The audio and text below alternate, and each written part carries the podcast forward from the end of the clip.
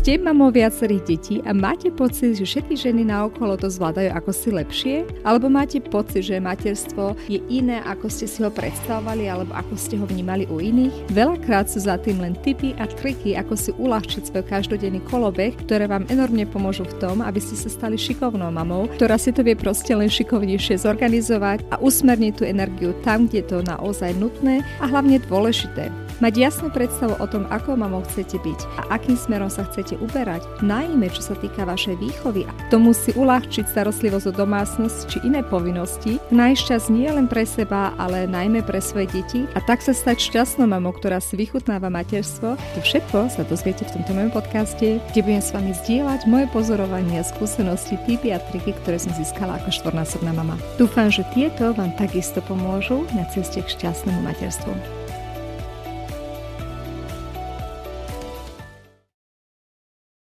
Nároky, ktoré sú kladené na ženy dneska sú proste enormné. To nie je len o tom, čo všetko musia zvládať denodene matky, ale aj o tom ešte ako majú vyzerať, čo, ako majú vyzerať ich domácnosť. Proste všetko už je dneska ako si dané a očakávané spoločnosťou a veľa žien toto proste nezvláda a nedáva a potom sa cítia frustrované a nakoniec cítia aj ako zlé matky a vy to určite aj cítite a viete vnútorne, že toto nie je správny smer, pretože našim cieľom ako matiek je vychovať deti a spraviť z nich dobrých, zodpovedných ľudí, neskôr keď budú raz dospelí a nie proste zodpovedať nejakým normám alebo očakávanie spoločnosti. Napriek tomu to nemeníš na veci, že keď máte veľa detí doma, tak proste máte celý deň už rozplánovaný a toto plánovanie sa dá rôzne skombinovať alebo rôzne poňať a o tom, ako sa to dá spraviť tak optimálne, aby ste si takéto priestory našli, jednak pre seba aj pre svoje deti a proste také voľné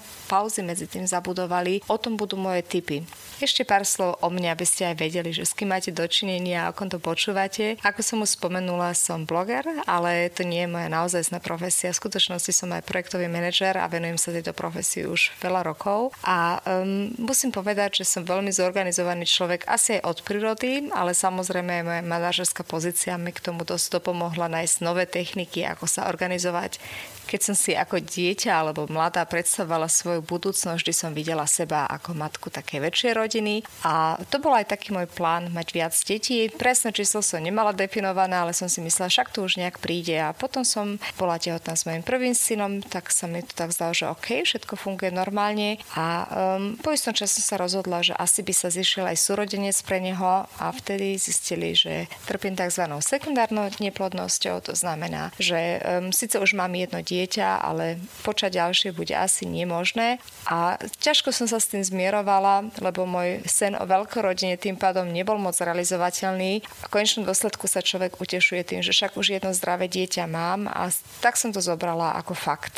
Ehm, o to prekvapivejšie bolo, že po tých mnohých rokoch a skúšaniach sa nakoniec podarilo aj otehotne znova a musím povedať, že toto šťastie sa nám podarilo ešte dvakrát zopakovať. Ehm, musím aj podotknúť, že to bolo v priebehu 12 12 rokov, teda toho čakania tam bola hodne veľa.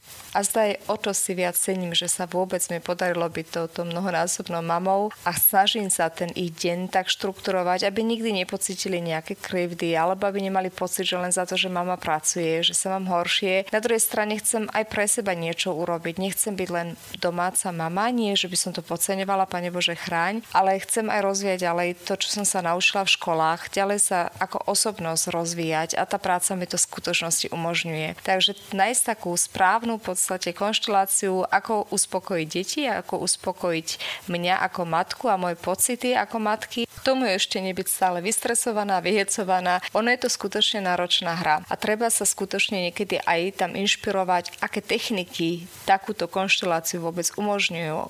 Môjim cieľom ale nie je dávať nejakú teóriu, ale skôr vám ponúknuť konkrétne, praktické, praktikovateľné skôr kroky, ako sa dopracovať k tomuto cieľu, aby ste mali viac času pre seba, pre svoje deti, aby ste neboli vystresovaná. Posledné roky som pracovala v manažmente a musím povedať, že práve téma manažmentu má veľmi veľa techník a metód ponuke, ktoré sa dajú aplikovať aj na súkromný život a tieto by som si rada niektoré nahliadla. Je to sranda, ale skutočnosti je také plánovanie času nič iného ako upratovanie. Berte si to tak, že keď sa mama chystá na príchod dieťatka, tak proste všetko na novo vyupratuje, vyumýva, operie šatky, nakúpi nové šatky a má pocit, že tým je vybavená. Ale zabudne sa väčšinou práve na to najdôležitejšie, takéto upratanie v tom svojom dennom kolobehu, lebo ten malý človečik má vždy dopad na to, ako sa musíme neskôr zorganizovať. A to je teraz aj či už je to prvé dieťa, alebo či to je ďalšie dieťa a hlavne pri ďalších je to o to náročnejšie a dôležitejšie si to dobre naplánovať, že ako budeme fungovať ako rodina a ako budeme rodina podporovať sa navzájom, aby to vôbec fungovalo. Minule som videla rozhovor s jednou 8-násobnou mamou a musím povedať, že ma to veľmi tak inšpirovalo, alebo skôr ma to tak pocitovo sa dotklo, ako ona rozprávala o svojej rodine a povedala jednu veľmi zaujímavú myšlienku. Povedala, že pred príchodom každého nového člena ich rodiny mala pocit, ako keby sa tá rodina na novo musela zorganizovať. A presne o tom to je. To je to, čo sa snažím aj ja povedať, to je to jarné upratovanie.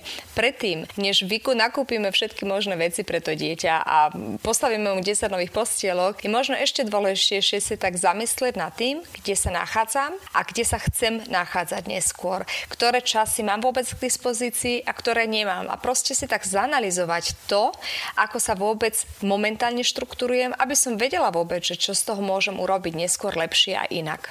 Takže moja prvá rada by bola, predtým, než sa začnete venovať možno takým tým klasickým prípravám na príchod dieťaťa, pripravte sa najskôr na to, ako si zorganizujete svoj čas, pretože to vás skutočne bude prenasledovať, či už chcete alebo nie. Ak už deti doma máte a neurobili ste to predtým, nič si nestratili. V podstate toto sa dá urobiť ku každému možnému času dňa, sa proste zamyslieť nad tým a spraviť si takú analýzu toho, čo teraz podnikám a čo by som ešte chcela zmeniť. Taký krok za krokom postup, ako to urobiť, si urobíme v najbližšom dieli môjho podcastu. Chcem ale zdôrazniť, aké je to dôležité, aby si skutočne si tento čas na tú analýzu našli, lebo ako to ja poznám takého praktického života, práve viacnásobné mamy sú proste už permanentne vystresované tak či tak také tie miesta na analýzy, na zamýšľania a tak ďalej. Tých je strašne málo, proste tá žena je permanentne napätá, permanentne má čo robiť a nemá čas na takéto povedzme srandičky, ale niekedy sa to treba skutočne položiť na takú váhu. Čo je dôležitejšie a z čoho bude mať väčší profit? Bude mať viac profitu z toho, keď sa budem v tom zachodenom systéme ďalej len hecovať a makať a pracovať, alebo bude mať väčší osoch z toho, keď sa na chvíľku skutočne si nejako vytvorím ten priestor polhodinový, kedy sa zamyslím zamyslím, kedy si analizujem a podľa toho budem môcť lepšie plánovať to, čo mám urobiť. Myslím, že odpoveď viete aj vy. Samozrejme, že je to náročné z pohľadu plánovania, ale aj to je taký prvý krok nového plánovania. A verte tomu, že už len tým, že ma teraz počúvate, že ste si to naladili, že vás tá téma zaujala, svedčuje o tom, že máte chuť na sebe pracovať, že máte chuť niečo zmeniť a možno to lepšie pracovať. Takže prvý krokom pre mňa je absolútne vyhradiť si miesto aj pre seba už teraz, aby ste vedeli, aké máte možnosti a kde začínate, kde je vaša začiatočná štartovacia línia na ceste k zlepšiemu plánovaniu. Ďalšie krokom, ktorý by som vám veľmi odporúčala, je napísať si už teraz na listinu tie veci, ktoré vás naozaj rušia, ktoré vám vadia, aby ste vedeli, na čom chcete pracovať. Viete, takéto plány nikdy nebudú ideálne pre každého. Každý má svoju životnú situáciu. Ten jeden má mamu, ktorá mu pomáha a manžela, ktorý mu pomáha, ten druhý nemá ani jedno, ani druhé. Ten tretí musí pracovať, štvrtý nemusí vôbec pracovať a tak ďalej. Tie životné cesty sú úplne odlišné. A už keď sa aj človek zamýšľa nad tým, aké sú rôzne deti, to jedno dieťa je úplne super pohodičkové, pekne spinka, nevie o ňom človek, druhé dieťa si vyžaduje neustále a non-stop pozornosť. Proste tie životné situácie sú strašne rozličné, preto není jedna univerzálna cesta, ktorá vyrieši všetky problémy. A preto v prvom rade vy musíte najprv zistiť, kde sa teraz nachádzate a čo vás momentálne najviac tak tlačí tá topánka, kde by ste si najviac chceli zlepšiť a na čom by ste chceli popracovať. Asi tá listina bude dlhšia, ale odporúčam vám fixovať sa na také tie tri veci, o ktorých si myslíte, že toto by som chcela inak robiť. Toto ma naozaj momentálne rozčuluje a nerobí ma to šťastnou a v podstate môjim cieľom je vymyslieť systém, ktorý by vás mal urobiť šťastnou. To môžu byť veci, ako že nemáte absolútne čas pre seba, ísť napríklad ku kaderničke alebo sa stretnúť s kamarátkou. Môže to byť ale aj nejaký seba rozvoj, radi by ste sa učili na nový jazyk alebo ste sa naučili napríklad nejakému manažmentu, ktorým by ste sa sa chcela venovať neskôr, alebo chcete podnikať. Proste tých cieľov a želaní je strašne veľa a treba si to tak trošku v hlave uzrejmiť, ktoré sú pre mňa skutočne také motivátory, o ktoré sa teraz opriem, aby som neskôr pri mojom plánovaní ich skutočne vždy tak nejak pozadí zohľadnila, aby som vedela, že na tieto ciele sa v podstate koncentrujem, tam sa chcem raz dopracovať. Takže druhá rada je vypracujte si tri konkrétne ciele alebo želania, ku ktorým sa chcete prepracovať. Také, ktoré momentálne neviete uskutočniť, ale ktoré by ste si veľmi prijali. A tieto vás budú neskôr motivovať. To budú vaše motivátory. K tým sa chcete raz dopracovať a je veľmi dôležité nie len ich nejako ideálne tam mať pozadí, e, ale aj skutočne pri tom praktickom plánovaní. Môj denný plánovač v podstate toho kolobehu obsahuje aj jednu kolúnku, ktorá sa zaoberá výlučne len tým, čo by som mohla urobiť preto, aby som sa viac dopracovala k môjmu cieľu. A to stačí niekedy aj 15 minút denne. Proste to nemusia byť nejaké obrovské časové priestory, ale dôležité si ich vedomo naplánovať, lebo keď ich neplánujeme, tak je to skutočne len ten ideálny cieľ zatiaľ niečo, čo si tam úplne v pozadí vidíme na konci našej cesty, ale asi sa k nemu neprepracujeme, keď nebudeme robiť k tomu konkrétne kroky. A tie konkrétne kroky vyžadujú mimo iného aj čas, ale aj našu túžbu, naše, naše presvedčenie o tom, že ich vieme dosiahnuť. A k tomuto sa chceme dopracovať. Ešte posledná alebo tretia rada, ktorej sa budem venovať v tomto dieli podcastu je skutočne sa zamyslieť nad tým, čo presne teraz bráni tomu, aby ste dosiahli tieto veci. Lebo niekedy to nie sú ani tie vonkajšie okolnosti, není to vždy len nedostatok času, málo pomoci od partnera. Veľakrát aj my sami sme si v podstate takým najväčším nepriateľom, si stojíme sami v ceste.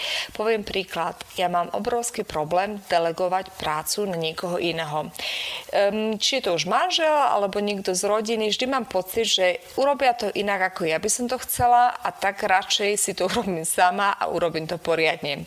Možno sa v tomto popise spoznávate, ale najprv to o sebe musíte vedieť a keď to budete vedieť, môžete na tom aj popracovať. A takéto veci sú veľmi dôležité práve pri takej analýze z toho, čo chcem, kde chcem ísť, aké mám možnosti, ale hlavne, čo mne teraz už bráni v tom, aby som sa k tomu dopracovala venovala. Takže moja tretia rada, alebo môj tretí krok pre vás je, skúste sa zamyslieť nad tým, čo vás momentálne brzdí a ako možno z tomu predísť. Niekedy to nie je také jednoduché, nie je to, že povieme, OK, odteraz budem všetko delegovať. Ono sú to veci, na ktorých sa treba skutočne popracovať a to nejde zo dňa na deň, ale minimálne už vedieť o tom, že čo ma brzdí, je veľmi dôležitým krokom k tomu, aby sme vedeli niečo zlepšiť na sebe.